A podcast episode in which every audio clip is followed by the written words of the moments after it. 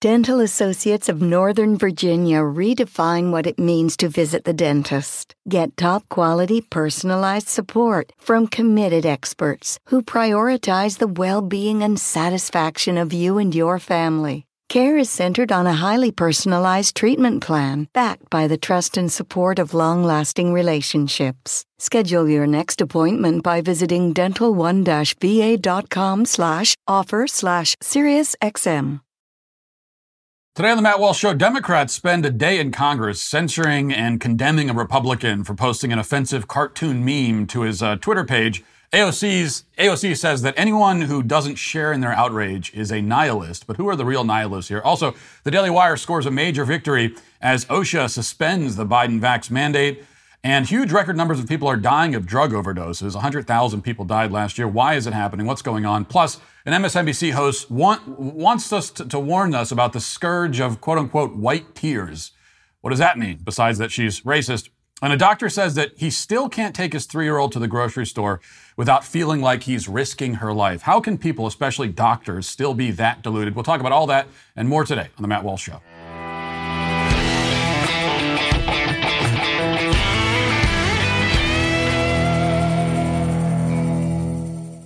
Say, what's easier than opening a can of cranberry sauce? Getting free insurance quotes from Policy Genius. Policy Genius makes it easy to compare quotes from over a dozen top insurers all in one place. Why compare? Well, you could save 50% or more on life insurance by comparing quotes with Policy Genius. You could save $1,300 or more a year on life insurance by using Policy Genius to compare policies. The licensed experts at Policy Genius work for you, not the insurance companies, so you can trust them to help you navigate every step of the shopping and buying process. That kind of service has earned Policy Genius thousands of five star reviews across Trustpilot and Google, and eligible applicants can get covered in as little as a week thanks to an award winning policy that uh, swaps the standard medical exam requirement for a single phone call. This exclusive policy was recently rated number one by Forbes Advisor, higher than options from Ladder, Ethos, and uh, Bestow. Getting started is very easy. First, you just got to head to policygenius.com. In minutes, you can work out how much life insurance coverage you need and compare personalized quotes to find your best price. And uh, they don't add any extra fees. It's very easy to do, very cheap. So there's no reason not to do it. Head to policygenius.com to get started right now. Policygenius, when it comes to insurance, it's nice to get it right. As it stands right now, we continue to, to wait for the Rittenhouse verdict. It's extremely troubling that it's taken so long. Troubling because we have to remember something really basic here. Uh, the standard is supposed to be reasonable doubt, and it can be easy to forget this. It can be easy to forget as we watch a trial that's been rigged in every way against the defendant.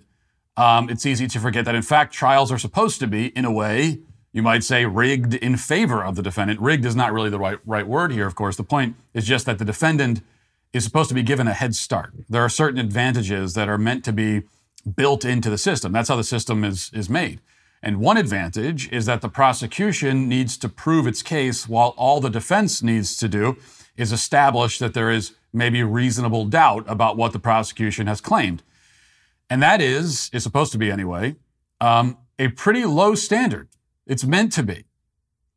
The defense doesn't need to prove that the, the, the, that the defendant is innocent. All they need to demonstrate is that it's reasonable to doubt whether he is guilty. Just that it's reasonable. And they don't even actually need to demonstrate it.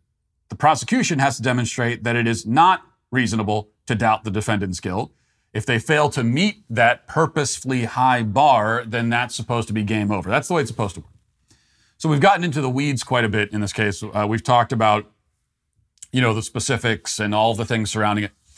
But uh, questions like, well, should he have been there or not? And you know, I've, I've said I think he had not only had every right to be there, but um, but it was good that some people showed up to actually defend the property. If if the government had decided that it was not going to fulfill that role, which it had decided that. But most of that should be a moot point. The only thing that matters is this: could a reasonable person have at least some doubt about whether Kyle Rittenhouse is guilty of murder? Could a reasonable person entertain the possibility, at least, that Kyle Rittenhouse acted in self defense? The answer to that question is obviously yes. It would be unreasonable to say that it is unreasonable to have doubts about this case. I think there's a lot more than reasonable doubt in this case. I think rather than, than guilty beyond reasonable doubt, in fact, he is innocent beyond reasonable doubt, but that's not the standard. That's not the burden that he's supposed to have to carry as a defendant, and we should keep that in mind. But while we wait for this verdict, um, something else happened yesterday worth discussing right here in the opening, I think, from Yahoo News. They report, quote, the House voted Wednesday to censure Representative Paul Gosar after the Arizona Republican posted a violent cartoon video that depicted him killing Representative Alexandria Ocasio Cortez and attacking President Biden. The resolution passed 223 to 207 with two Republicans, Representative Liz Cheney and Adam Kinzinger, of course, uh, joining all uh, 221 Democrats voting in favor of Gosar's censure. Representative Dave Joyce, who sits on the House Ethics Committee, voted present. Three Republicans did not vote. The measure stripped Gosar of his committee assignments, including a seat on the House Oversight Committee, a panel which he had served on which he had served alongside Ocasio Cortez. Okay, so this is um, what the House of Representatives concerned itself with yesterday. All right, and and many Democrats took turns giving impassioned speeches discussing in somber and, and firm tones the inexcusable, violent, threatening, dangerous, terrible meme that Paul Gosar retweeted. Before we go any further, we should probably play that uh, meme for you, just so you understand what we're talking about. It is a jokey video, apparently made as a, as a parody based on some kind of anime show. I'm not familiar with the show. And uh, it shows Gosar as some kind of, I don't know, action hero, ninja or something. And uh, at one point in the cartoon, well, rather, at one point, a cartoon with Gosar's face attached hits another gar- cartoon with AOC's face attached with a sword. Okay, very dangerous stuff. Parental advisory stickers all over this thing, but let's uh, let's just give it a watch. Here it is.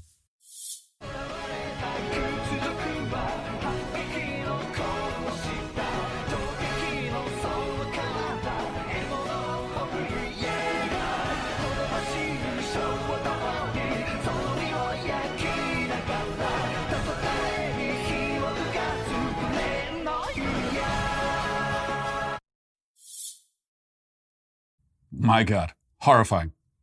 That's the worst thing I've ever seen in my life.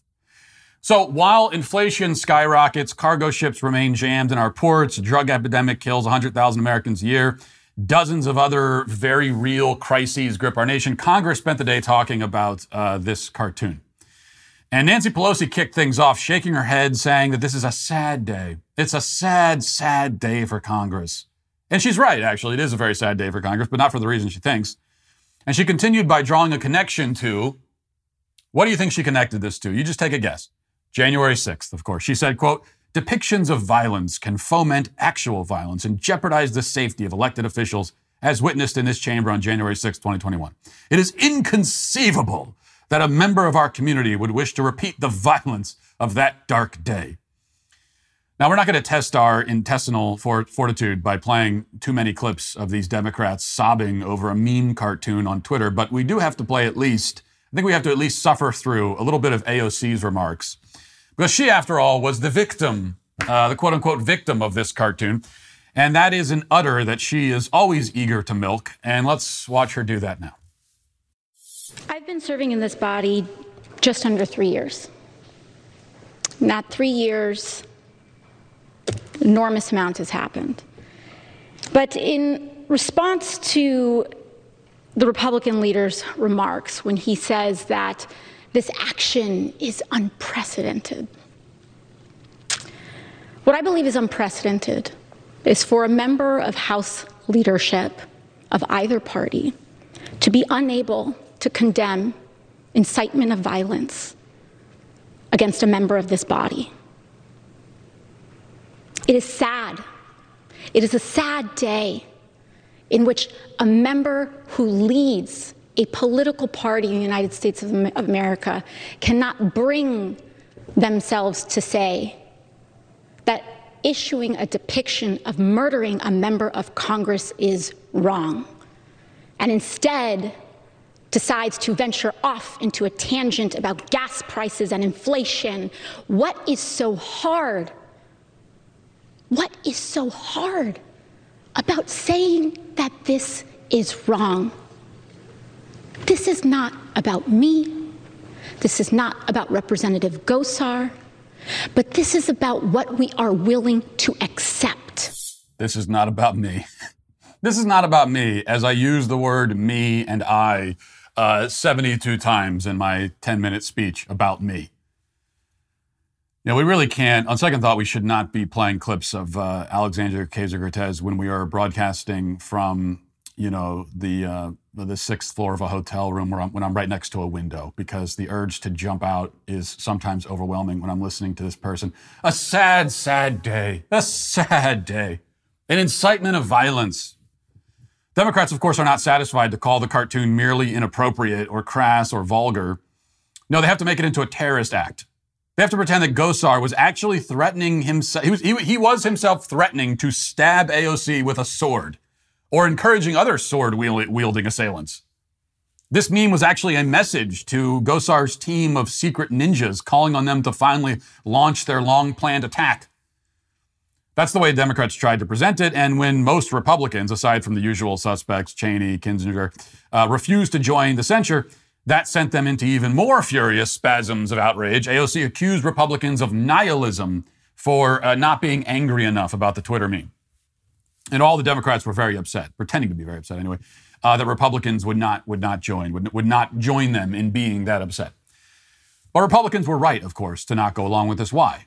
I mean, is it because congressmen ought to be posting with anime memes? You know, is that is that is that a is that a thing ideally that we'd be doing? No, I mean it doesn't bother me personally. I think it's kind of funny, but in a in a perfect world, it would not be unreasonable to say, yeah, you know, that's a little inappropriate. It's kind of crass and childish. Let's not do that. You know. Yet in this world, which is far from perfect, even if you feel that way about the meme, you can't say it when Democrats demand that you say. It. You can't bark on command like a trained puppy because then you are willfully participating in a charade. You are assuming a role in their stage play. AOC called it nihilism, that Republicans will not condemn inappropriate behavior. But that's not what's going on here. It's more that they are refusing to be a part of the Democrats' nihilism. If the Democrats in Congress actually cared about incitements of violence, and about crass and inappropriate behavior by its members. And they condemned every such example. And they were so stringent about it, so respectful of the rules of decorum and decency, that they even made time to condemn memes and cartoons, right? If this was all in the context of them being very consistent on this issue, then maybe you might give them a little bit of what they want. You might say, sure, yeah, you shouldn't have posted that. But that's not how it works. Their message is not that members of Congress should not incite violence. Um, not that Paul Gosar did incite violence, but that's not their message. Their message, the point they want Republicans to agree with as they all clasp hands together, is that the rules should be applied based on their ideological and political needs of the moment. Which is why, for example, when Maxine Waters has repeatedly and explicitly called for violence against her political enemies, or squad members repeatedly and explicitly justify and foment BLM rioting. There's no condemnation there. Certainly no censure, because the rules are different for them. And anyone who will not agree that the rules are different is a nihilist, they say. It's all quite grotesque and outrageous, which is why Republicans uh, need to do a lot more than simply refuse to go along with it. That's a good first step. So there's a little bit of progress here. Um, because I think if this exact same situation had occurred like five years ago, uh, there probably would have been, you know, 30 Republicans joining at least. So they're not going along with it. That's good. But they should also be on the on the offense, using the bully pulpit to call attention to behavior on the other side that often goes far beyond memes and cartoons. Just the latest example, Representative Cori Bush, like we talked about on this show. This week, called a defendant in a murder trial a white supremacist without any evidence. She's, of course, not the only one to have done that. And also without evidence, claimed that white supremacists shot at her in, uh, in the streets of Ferguson, which we know is a lie. It never happened. Why are Republicans moving to censure Cori Bush for that? Sure, they don't have the votes, but they can call for it anyway. Two can play at that game, but only one ever does. I think it's time for that to change. Now let's get to our five headlines.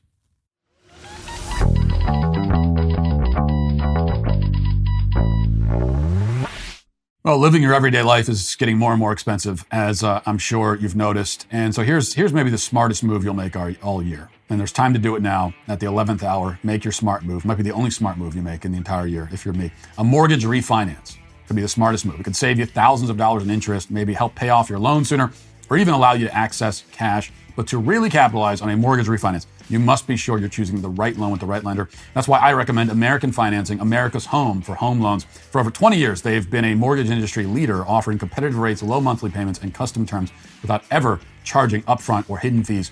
You get a free mortgage review, and you'll also learn about ways to save up to $1,000 a month if you give them a call. You may even be able to skip two mortgage payments, but you've got to call American Financing right now, and you've got to do it, as I said, right now, 866 569 4711. That's 866 569 4711, or visit AmericanFinancing.net. Um, oh, by the way, I wanted to mention just a, a quick shout out to uh, the member of the Sweet Baby Gang that I encountered at a, a deli here in Nashville.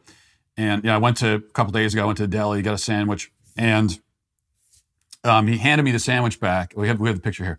He handed, he handed me the, the sandwich back, um, and he had written on the wrapper of the sandwich, Sweet Baby Gang. He didn't say anything to me. You know, never acknowledged it, even knew who I was. He wrote Sweet Baby Gang on the wrapper. Now, the thing is, he handed that to me, and um, I didn't I didn't notice what, what was written on it initially because I don't notice anything. I'm like lost in my own head. You can ask my wife. I don't I don't notice anything around me. I'm totally oblivious. I mean, she could uh, you know she always makes changes in the house and I come home and I don't notice it. Like she could replace all of our furniture with balloon animals or something and I and I I wouldn't notice. She could set she, I could be sitting on the couch and she could set it on fire while I'm sitting on it. I probably wouldn't notice.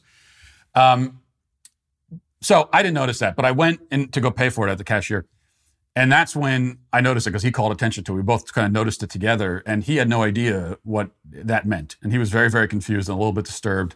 And he read it and, he's, and he said, uh, Sweet Baby Gang, huh? And I said, Oh, yeah, yeah. And then there was a little bit of an awkward pause, and he said, Do you mind if I ask what that means? And then I just leaned in and I kind of whispered, I said, You don't want to know. And I left it at that. And it was even more awkward for the rest. We, we, we finished the checkout in total silence. And I walked out and it was great. So appreciate that for the Sweet Baby Gang.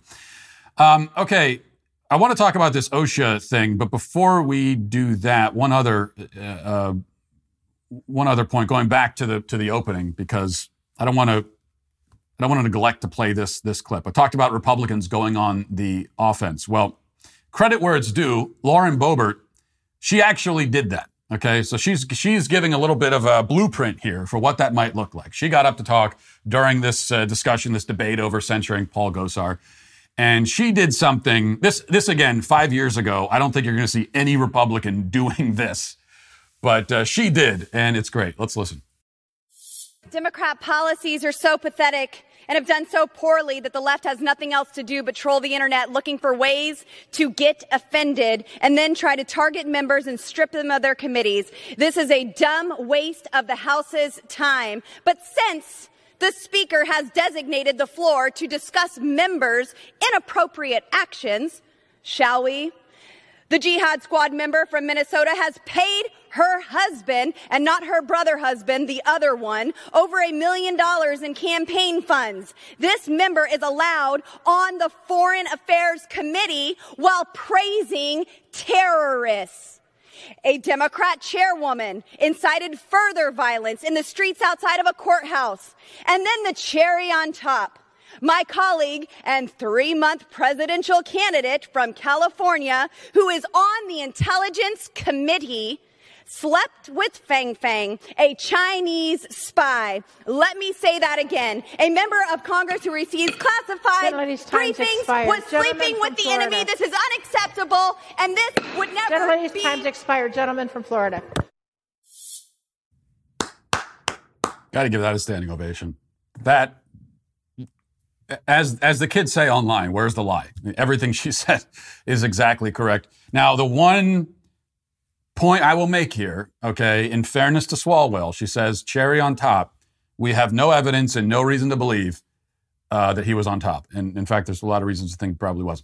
But that's that's aside from the point. He did in fact sleep with uh, with a, a, Chinese spy, and it's not actually funny. Uh, it's just one of those things. All you can all you can do is laugh about it because we have a member of Congress who was in a sexual relationship with a Chinese spy named Fang Fang, and uh, it's not an issue. It's uh, we're not going to censure it. We're not going to talk about it.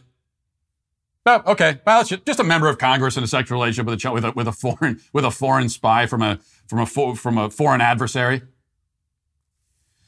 Uh, uh, Ilhan Omar speaking of foreign adversaries, uh, Ilhan Omar was, she responded to this and because she was called out there. I mean, she, you know, had, she was married to her brother, allegedly. I'm not sure if we still have to put allegedly on that or not.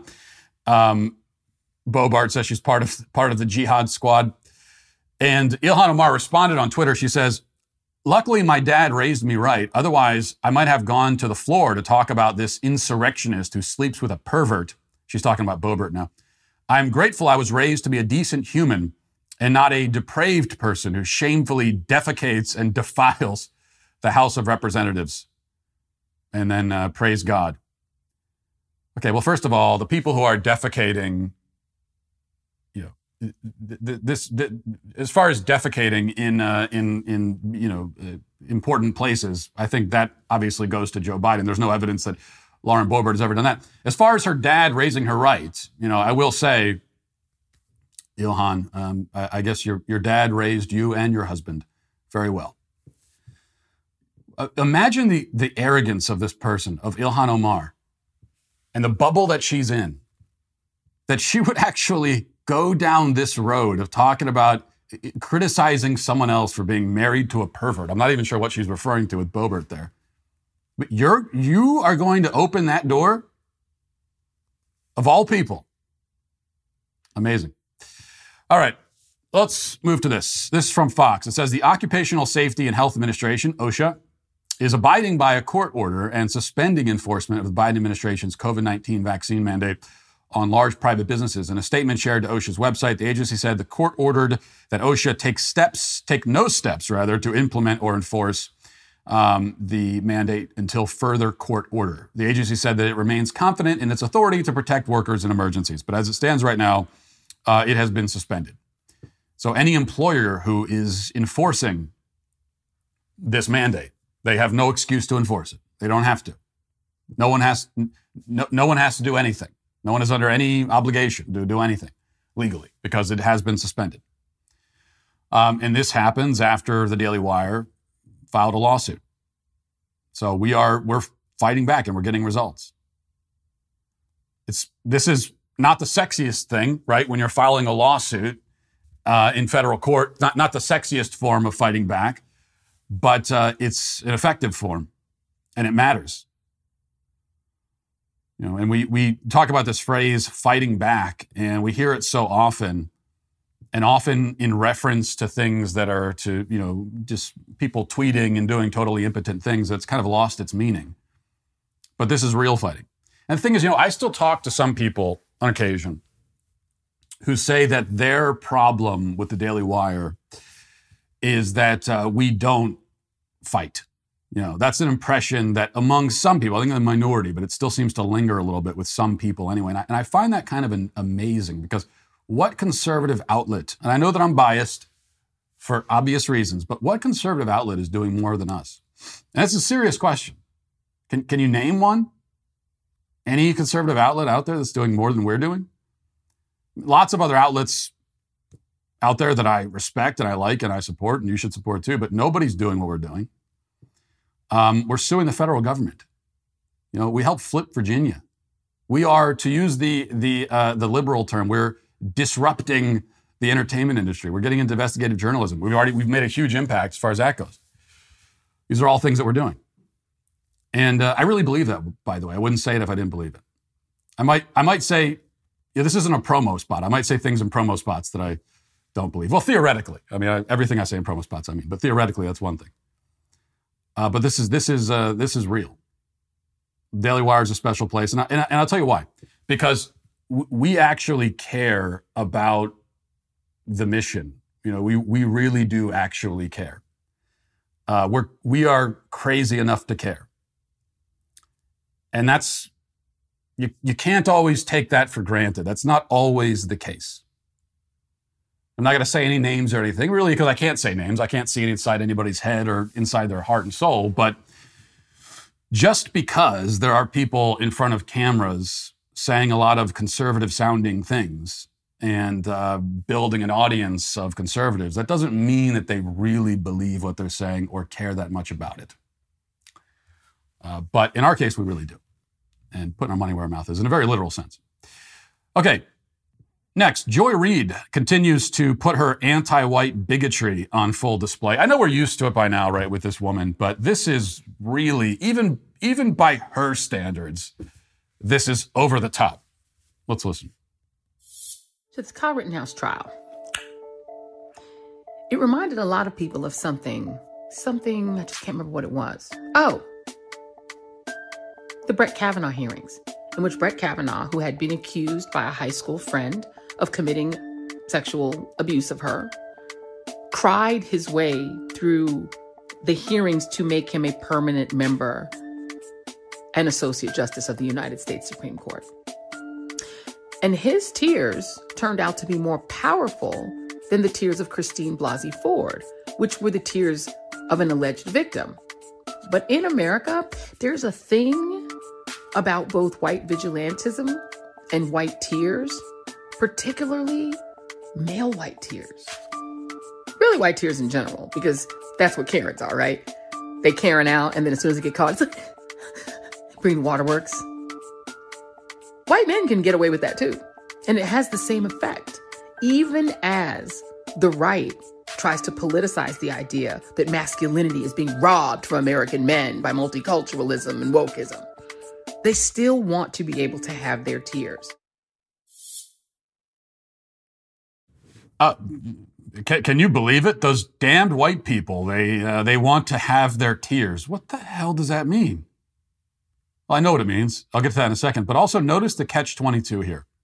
And it was on full display in the, in the um, Kavanaugh hearing, as she brought up, also with Rittenhouse, because the catch 22 is that if you're a man and you're accused of something, be it rape or murder, and you get up there and you are calm and collected and you address the charges against you and you deny them and you show very little emotion, then you're going to accuse, you'll be accused of being some kind of sociopath. And we're going to hear a lot about toxic masculinity. So if you get up there, you're accused and you're not emotional about it, then that is toxic masculinity. You know, you're, you're, you're playing tough. You're being a sociopath. You don't care. You know, you should care. You don't care enough. You're, you're, you're stuffing all the emotions inside, all this kind of stuff. That's toxic masculinity. But if you get up there and you're emotional, then it's white male tears. So no matter what you do, no matter what your response is, and it's designed this way, of course, no matter how you respond, you are somehow proving that the allegations against you are correct and you are uh, only, only demonstrating your, your moral failings literally no matter how you respond. And that, of course, is because to people like Joy Reid, it doesn't, the moment you've been accused, you're guilty. And in fact, let me back it up one step uh, further. You're guilty before you're accused. In Joy, you have to understand in Joy Reid's world, every white male is effectively a rapist and a murderer. Whether they've done it themselves or not, they're, part of a, a system that is guilty of these kinds of crimes. And so they themselves are personally guilty. And even if they haven't done it, then they, you know they're they're always a risk to do it. Um, so you know, as far as Joy Reid is concerned, you throw Kyle Rittenhouse in prison, even if he's not technically guilty of murder. Um, you, you, know, he basically is. He's a white male. He's part of the system, and and, and probably at some point in the future he's going to harm someone. Uh, so you might as well put him in jail now. Kavanaugh, you know, Again, same, same kind of thing. He's, he's, as far as, as far as Joy Reid's concerned, he, he's basically guilty, even if not with, with the, with Christine Ford. At, at some point, I'm sure he's done this or he will do it. And so let's, he should be held accountable for it regardless. And that's the catch 22. No matter how you respond, you're guilty because you're guilty before you respond. The conclusion has already been determined. And therefore, however you respond, well, that's how a guilty person would respond because you're guilty. There's the circular reasoning of it. But I also want you to understand how, and I probably don't need to point this out to you, but really reflect on how racist this white tears thing is. I mean, it's the most dehumanizing thing I can imagine. She is suggesting essentially that as white people, we don't have human emotions. We are not human. It's, it's all manipulation. Because if you saw white people as human, then Kyle Rittenhouse's response, even if you think he's guilty, his response makes a lot of sense. Even if you're a guilty person and you, uh, you know, you killed someone and you murdered them, and now you're and now you're facing uh, life in prison. Any normal person, guilty or not, would, would have an emotional breakdown at at least some point during that process, if not multiple, multiple uh, emotional breakdowns the whole way through. So that, that's a, that's a normal human response, guilty or not.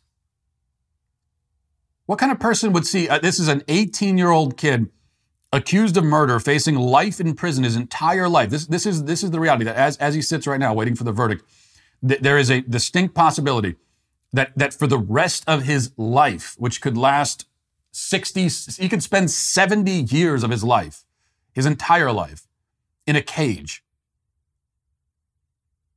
Once again, guilty or not, who, who would not have a, an emotional breakdown, a panic attack, cry when faced with that? And yet Joy Reid s- sees that and she's suspicious. She's suspicious because he's a white male. And she doesn't think that white males or even white people in general have emotions. It is, uh, I mean, she, lots of people in positions of influence in this country today and power really truly hate white people, truly hate them. She hates them. And I'll tell you this there is no one, and I really mean no one, in a position of power or influence in this country today who truly hates black people in the way that Joy Reid hates white people. And we know that because those kinds of people, those kinds of racists, have been driven out. They were long ago driven out. There's a, a, a very intentional campaign to find the racists and, and drive them out. But only certain kinds of racists, right? But racists like Joy Reid, you know, that's fine. You can do that. We, we, we you know, th- there's, there's not going to be any segment. I don't care anyone on the left. You, you think Fox News is racist, which it isn't, but you think you're ever going to see a segment on Fox News? There's a, a black murder defendant. Is there going to be someone on Fox News talking about the problem of black tears? it's, it's quite literally unimaginable. It would never, ever happen. And, um, that's because this kind of out and out, this is dangerous. I mean, when you've got people in, in positions of influence, Joy Reid should have no influence whatsoever. She's not qualified to hold any job at all, but she, she does have influence. And when you have this kind of totally dehumanizing racism against, you know, um, this this effort to dehumanize an entire race of people, it is very dangerous, and it's it's it's not going well it's going in the same to the same place and heading in the same direction that these sorts of things always do throughout history. All right. Um, this is from UPI.com. It says new government data confirms what many have suspected. The pandemic has prompted a record number of drug overdose deaths, with more than 100,000 Americans succumbing to addiction as COVID 19 raged across the country. That figure is almost 30 times higher than pre- the previous year when 78,000 overdose deaths were reported, according to provisional figures from the U.S. Center for Disease Control. Um, lead researcher on, on this says the 12 month period ending in April 2021 is the first time we've seen over 100,000 estimated deaths due to drug overdose. Drug overdose deaths continue to rise at least through April 2021. So this past spring, and um, that's this past spring, we haven't seen any indication that the numbers are slowing down. So it's actually worse than this. This is just until the spring. And as he said, there's no reason to think that it's gotten better. 100,000 people dying of a drug overdose in one year. 100,000. Okay, you don't have to go back that far to when a point when the number would have been something like 30 or 40,000 or 50,000, which was still a lot. It's doubled now and in, in a short period of time. What does that tell us? Well, this is something we could spend a lot more time on, and maybe we will in a different show, but on a, on a future show. A few things here. First of all, as many of us said the entire time, lockdowns. Okay lock the, the lockdown is not a it's not a victimless situation okay? It's not just a matter of um, well better safe than sorry let's play it safe and do this and uh, and um, you know e- e- even if we're inconveniencing people at least we're preventing people from dying. No there are victims of the lockdown. The, the lockdown is something that you're doing and it will it will it will itself cause deaths, and it has. This is drug overdose. It's not a coincidence that this even the CDC is not denying that there's a connection between the lockdowns and drug overdose deaths. Uh, we know about suicide and and uh, you know the the rapidly dramatic increase in suicide deaths and suicide attempts, especially among kids that happened during the lockdown. So this was a this was a calculation that was made saying that let's lock everybody down. And uh, we're going to do that in order to theoretically save the lives of this group over here. But in so doing, we're going to ensure that this group over here dies. So it was kind of, it was a trade, a trade off, and not a trade off worth making.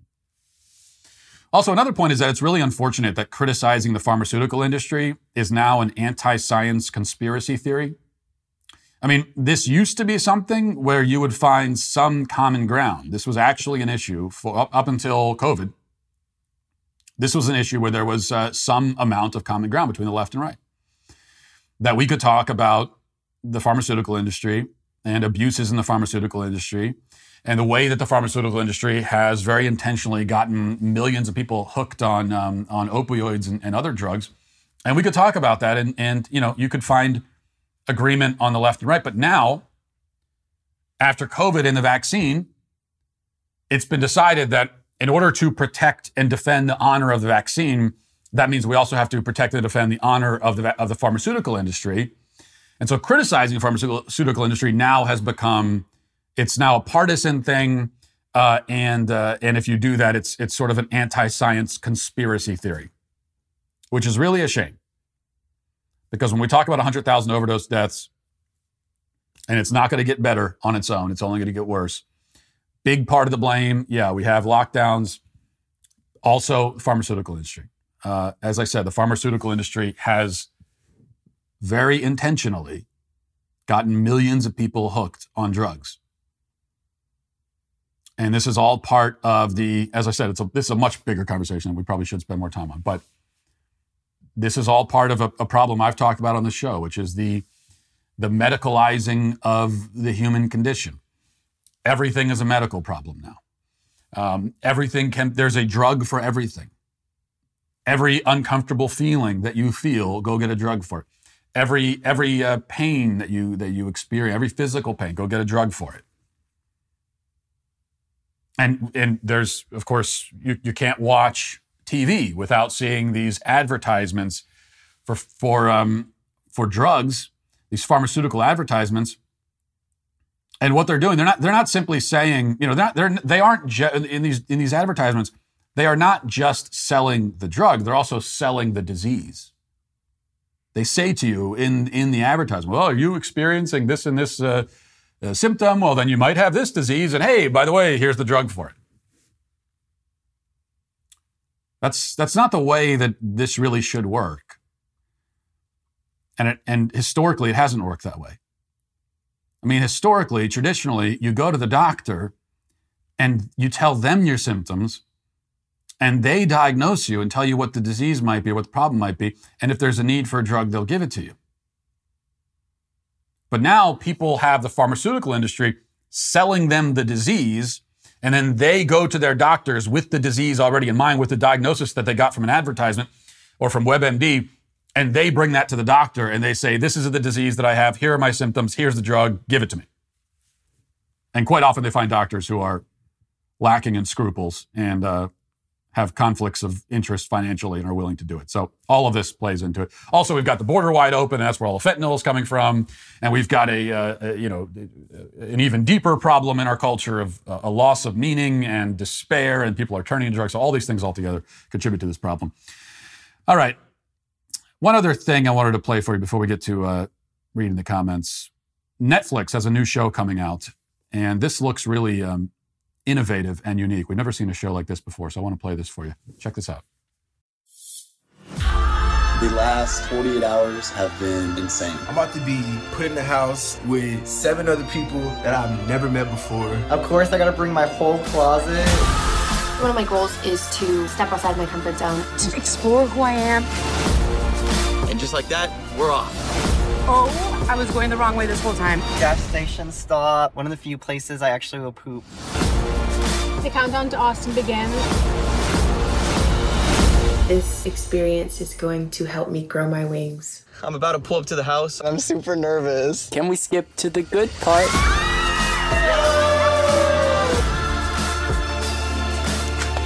I thought. Okay. Well, so it's the real world. I, the only reason I play that, so they, Netflix has discovered the real world, and can you imagine? Like it's, oh, I would, I wouldn't suggest watching it, but it would almost be worth watching just the first twenty minutes, and I'll tell you why. Can you imagine how insufferable uh, a a show like the Real World is going to be now in the woke era? And these reality shows were bad enough on their own now add wokeism into it, I can't even, I guarantee, first 20 minutes, they're having a difficult conversation about race. In the first 20 minutes, I guarantee it. And also pronouns. But at least they're getting outside of their comfort zones, you know, and growing their wings by living in a nice house in Austin with other attractive people who all have the same values and opinions as them. So that's good. I mean, they're really expanding the horizons. That's a, that's a one advantage here. All right, let's get to the comment section.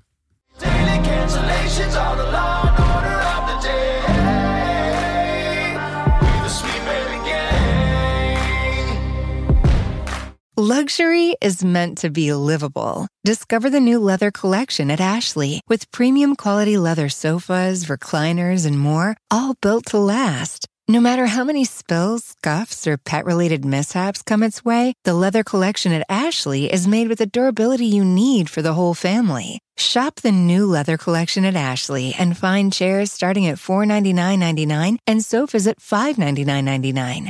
Ashley, for the love of home. All right. Valve is better says, Matt, thoughts on forced monkey labor? Uh, I'm totally for it. I think it's great. I think it's a great use uh, for monkeys, and I know that in some in some uh, countries, I guess they they do they do use forced monkey labor. I was reading an article recently about uh, I don't know which country, but I think they use uh, monkeys for maybe we've talked about this on the show before. This sounds like the kind of thing we would talk about. They use monkeys for harvesting coconuts um, because it's hard to get the coconuts all the way up in the trees and uh, and it is also dangerous to send a person up there that could fall. So you uh, you just you enslave the monkeys, and you have them go get the, the coconuts, and uh, you don't have to pay them, right? That's the great thing. And um, and I think it's fantastic. I mean, I think there should be more of this. A- anytime there's like a dangerous job like that, and uh, there's not a lot of money to pay someone to do it, and you can use animal labor, um, uh, then then yeah, of course. What's the problem with that? Of course, in our in our silly mind, and we've been infected by Disney and and all of that kind of thing. So we have this hierarchy in our mind of the, in the animal world, and a lot of people, some people do, of course, but most people don't have a problem with the idea of barnyard animals who are enslaved. Uh, but doing that to a monkey, oh, they're monkeys, they're cute. No, I think it's fantastic. I think it's a really good idea. Um, and you know something else? It gives the monkey a purpose. I, I think that, that this, this is the most, this is the greatest purpose that you can give an animal is to, is to live in service of a human being. This is why I think um, some people don't like zoos. I think zoos are great. And you might look at the animal in the zoo and feel sorry for the animal in the zoo, but but uh, but th- this is their purpose. They're bringing joy and happiness to human beings. Um, kids are are learning about animals. Isn't that a great purpose for an animal to serve? Just to serve mankind. What's wrong with that? You could feel sorry for the elephant in the zoo, otherwise, or they could be out in their natural environment and they'll die a lot sooner. And you know, they're just kind of wandering around. And um, I, I, think to to to be there for the purpose of human to be used by human beings is a is a great and wonderful purpose for animals. And so we're doing a favor for them as well as ourselves. All right. PK877 says, Matt, if Britney Spears was really such a potential threat to herself and others, how could they allow her to continue to be a full time pop star, releasing multiple albums and performing all over the world, making millions for the people put in charge of her finances? Yeah, I don't, um, I don't really buy that argument. You know, as I said, I, I don't know Britney Spears' psychological state. I don't think you do, you do either, but I do know that just because you can perform on stage, that doesn't, that doesn't say anything at all about your psychological fitness and your mental competence, one way or another. And I don't see why it would. Yeah, you can dance around on stage and sing a song. That doesn't mentally incompetent people can do that, as we as we have seen uh, through the years. Um, if, by the way, if they couldn't, then there wouldn't be any pop music. There wouldn't be a pop industry. Another comment says 10 minutes ago, Matt Walsh, there is no justice in our court system. It's all pageantry and can't be trusted. Flash forward 10 minutes, talking about Britney Spears, Matt Walsh. The decision of the court should be taken at face value and have the unquestioning power to take over someone's life. Okay, but that's not what I'm saying. Okay, I'm, I'm asking where where's the evidence of Britney Spears' sanity? I, I, it's, it, that's a sincere question. I'm not the one who started the Free Britney Spears movement, but if you're going to be involved in that movement, saying she needs to be freed from her conservatorship, then, then I, I would assume you must have some evidence that the claim that she's mentally incompetent and a danger to herself and others is untrue. And if you don't have that evidence, then what the hell are you doing calling for you, you I mean, would you walk into a mental asylum and just point to some random person and say, I don't think they should be here? I mean, maybe they shouldn't be there, but do you have any reason to think they shouldn't? That's all I'm saying here. So if I went up to you and I said, um, pretend I wasn't talking about Britney Spears, pretend I was talking about someone named, uh, I don't know, Bernice Spears. And I said, hey, Bernice was put under a conservatorship because um, she's been judged mentally unfit and uh, a danger to herself and others. Would you automatically say, hey, no way, Bernice shouldn't be under that conservatorship? And if you did, I would say, well, why do you say that? Do you know anything about the situation? Of course, the difference here is that people think because they, they grew up watching Britney Spears and they see her performing, um, and maybe they follow her on social media, they think they know her. And this is this, this, it's an illusion. That is totally an illusion that is created. Hollywood, the, the music industry, the record industry, they create the illusion that you know these people and that you're friends and that you're all, you know, that they're a part of your life, but they're not. You don't know anything about them at all. It's hard enough to know people that you, that, that are around you physically. I mean, your next door neighbor. You probably don't even know them. And that's someone that you actually talk to and can have conversations with. Even there, it's very difficult to say that you know someone, but a, pop star? You don't know the first damn thing about her. You know nothing. Unless you do, in which case I'd love to see what information you have, but uh, I've never seen it. Um, let's see. Meredith says, I think I expected to be a much better parent than I am, but turns out that being tired all the time prevents some of that. One thing I've changed my mind on is always answering the question, why? My son loves testing boundaries. Also, we underestimate the corruption of a grandparent who wants to spoil. Yeah, this is one thing. Again, non-parents, you'll hear that. Um, I hear this criticism and from people, and I always know they're non-parents when they say this, but they say that um, because I said so is uh, you, sh- you should never answer a child with because I said so. That's a bad response. You know, it's because we should take the kids seriously and always answer their questions. And no matter how many questions they they they ask, we should always be ready to sit there and have a conversation. Well, I'll talk, talk to you about this. Um, but no, I think I think in fact, because I said so is not only an appropriate response, but it's a necessary response, and it's and it's it's um, children need to hear that. There's an important lesson in the because I said so, meaning that I am the parent and you should respect me and listen to me. Now, that doesn't mean that you should unquestioningly listen to everyone who claims to be an authority figure forever. But as a child, you need to have respect for your elders. And there are going to be things they tell you that you're not going to understand, but you should still listen because they know more than you do.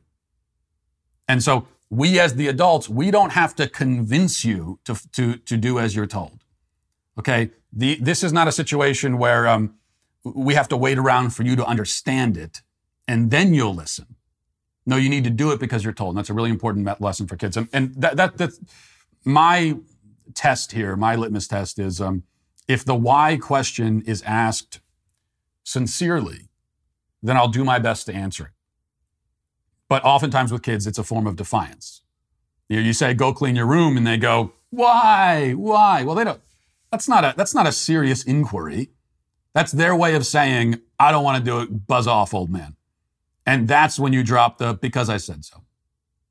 I'm not going to give you a whole dissertation on why it's better to have the room clean and blah, blah, blah. I'm the dad. I told you to do it. Now do it.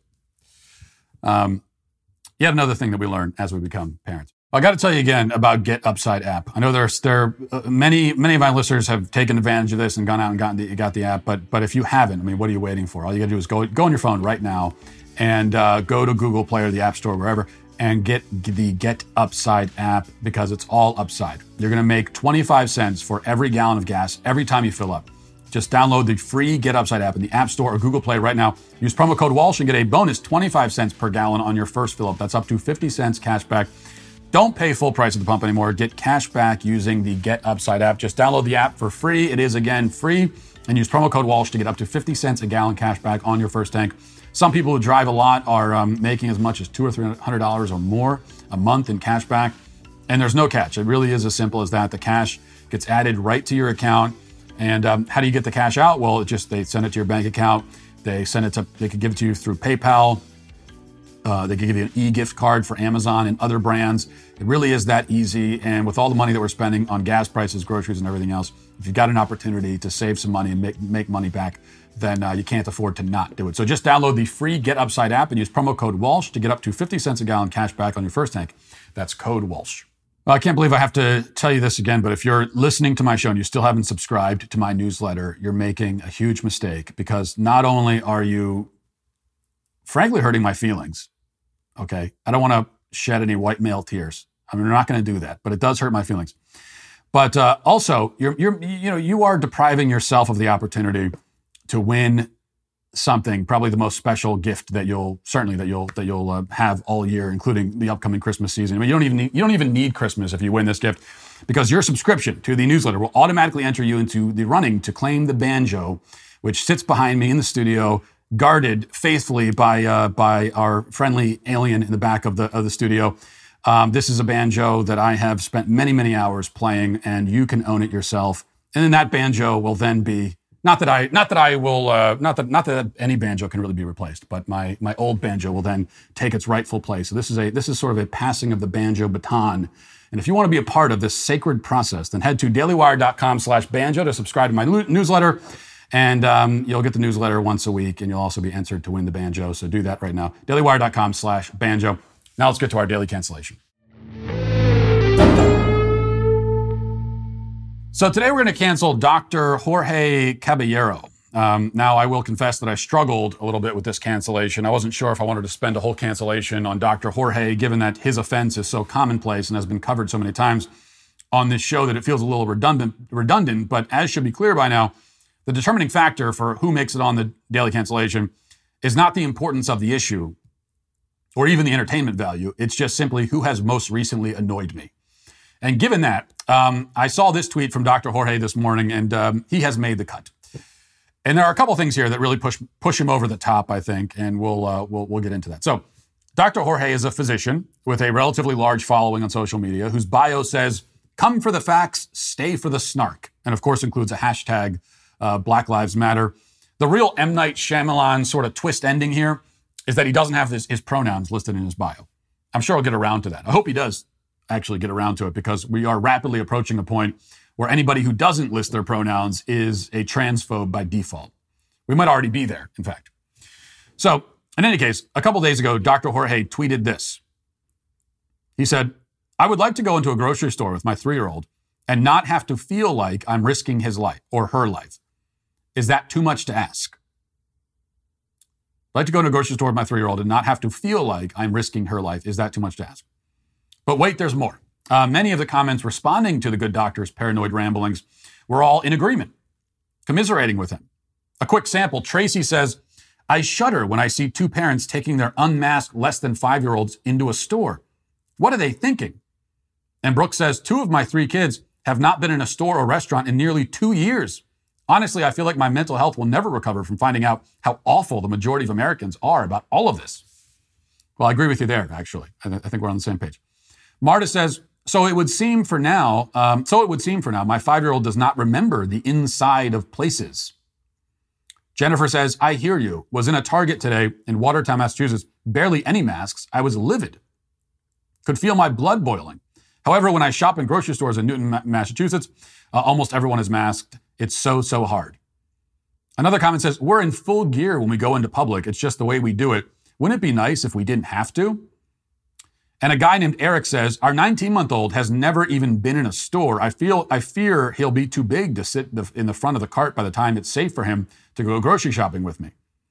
And Dr. Jorge responded to that one in a follow up tweet, writing, I feel this in my soul. Kids, kids grow up so fast. It feels like the list of things that I'll never get to experience with my daughter grows longer by the day. Now, as I said, we have seen this sort of thing many times already. But here's what sent it over the edge for me. Dr. Jorge's username, his Twitter handle, is this. I'm not, make, I'm not making this up. It is data driven MD. Yes, he is the data driven MD. He is driven by the data, which is why he feels that he'd be risking his daughter's life by potentially exposing her to a virus that has a 99.999% survival rate for, for kids her age. And that actually overstates the risk to her. It's not that when she goes to a grocery store that there's a, you know, a 0.001% chance that she'll die. No, 0.001% is the risk of death if she contracts the virus. But what are the chances that she'll contract it? Children her age have a very small chance of even contracting the virus in the first place. Added to the fact that most of the adults that she encounters are vaccinated, added to the fact that at a grocery store, she's not having sustained close quarters contact with anybody, added to the very minuscule lethality of the virus for her age group, and for most every age group, by the way, run the calculations with all of those percentages taken into account. And her risk of COVID death from going to the grocery store is much, much, much, much smaller than 0.001%. I wager that it's something like, you know, 0.0000001%, though even that is probably a gross overestimation. And this risk um, a risk so vanishingly tiny as to be effectively non existent has the data driven MD paralyzed with fear. The data has driven him insane, it would seem. Except it's not the actual data that has done that to him. If this data, these numbers, could incapacitate him to that extent, then certainly he would never drive a car. The car trip to the grocery store is vastly more dangerous for both himself and his daughter than the grocery store itself. He would never ride an elevator or an airplane or cross a bridge. He'd never go inside any building for fear of roofs caving in and floors collapsing. He'd also never go outside for fear of falling trees, lightning strikes. If a 0.00, etc., more zeros, 1% chance of death is too much to bear, then life itself is too much to bear. These kinds of risks are built into literally everything you do everywhere all the time, no matter what. Sometimes the risks are much larger. I wonder if Dr. Jorge has ever been on a roller coaster. Roller coasters are pretty safe, but your chance of injury or death is definitely greater than 0.001%. And meanwhile, it's a totally unnecessary, frivolous activity that you're paying money to participate in. Has Dr. Jorge ever been to the beach? Again, pretty safe, but there are sharks and riptides and accidental drownings. And you could avoid the beach your entire life and still live a relatively full and normal existence. Yet I bet he goes to the beach. Doesn't think about it. Has Dr. Jorge ever eaten at a restaurant? I mean, before COVID. Food poisoning, allergic reactions, choking. Has he ever, has he ever gone a, for a hike in the woods? Bear attacks, falling limbs. You could get lost. You could trip and break your ankle. You could get a, assaulted by a crazy drifter or, or by Bigfoot. Did you know that? Did you know that your chance of getting killed by Bigfoot in the woods is not 0%? Nobody can say that it's 0%. If you're worried about Bigfoot and you come to me and say, I'm, going to the woods, I'm worried that Bigfoot um, might attack me, do you think that that could happen? I would have to say, yeah, it could happen. I mean, it could. It probably won't. It's like really small chance, but it, it's not impossible. And given that uh, Dr. Jorge is worried about 0.00001% risks, he's, he's now in the realm of having to worry about Bigfoot. Actually, I don't want to scare him, but even if you stay out of the woods, your chance of getting beaten to death by Bigfoot is still not 0%. I mean, technically speaking, it's in the realm of possibility that Bigfoot could break into your home right now as you sit, pummel you senseless, kill your dog, set your house on fire. This could happen. The chance of that occurring is not zero. Have you taken any precautions? What is your Bigfoot home invasion contingency plan? You don't have one? What are you, anti science? See, these are all data points that the data driven MD has not taken into account, it would seem. And that's because he isn't driven by data so much as by feelings. And he even says so. Remember, he says, I would like to go to a grocery store with my three year old and not have to feel like I'm risking her life. Is that too much to ask? Which brings us finally to our answer. Yes, Doc, it's too much to ask. It is too much to ask that you be able to do something without feeling a certain way about it. It's too much to ask us anyway. It's too much to ask the world because we can't do anything about your irrational feelings. We can't control that. It's too much to ask of us. It's not fair to us. It's not fair that we should have to do anything at all, that we should have to in any way whatsoever account for, adjust ourselves for, work around your totally unreasonable and paranoid feelings. Your feelings are your problem. They're also your child's problem, sadly. And that's the real tragedy here. I frankly don't care if you want to huddle yourself inside for the rest of your life. Um, that might work out pretty well for the rest of society, honestly. But I do care that you're doing this to your child, who was cursed with an insane, psychologically abusive father through no fault of her own. And that's why I really hope you do something about those feelings. You do something, not us, you. Until then, you are canceled. And we'll leave it there for today. Thanks for watching. Thanks for listening. Have a great day. Godspeed.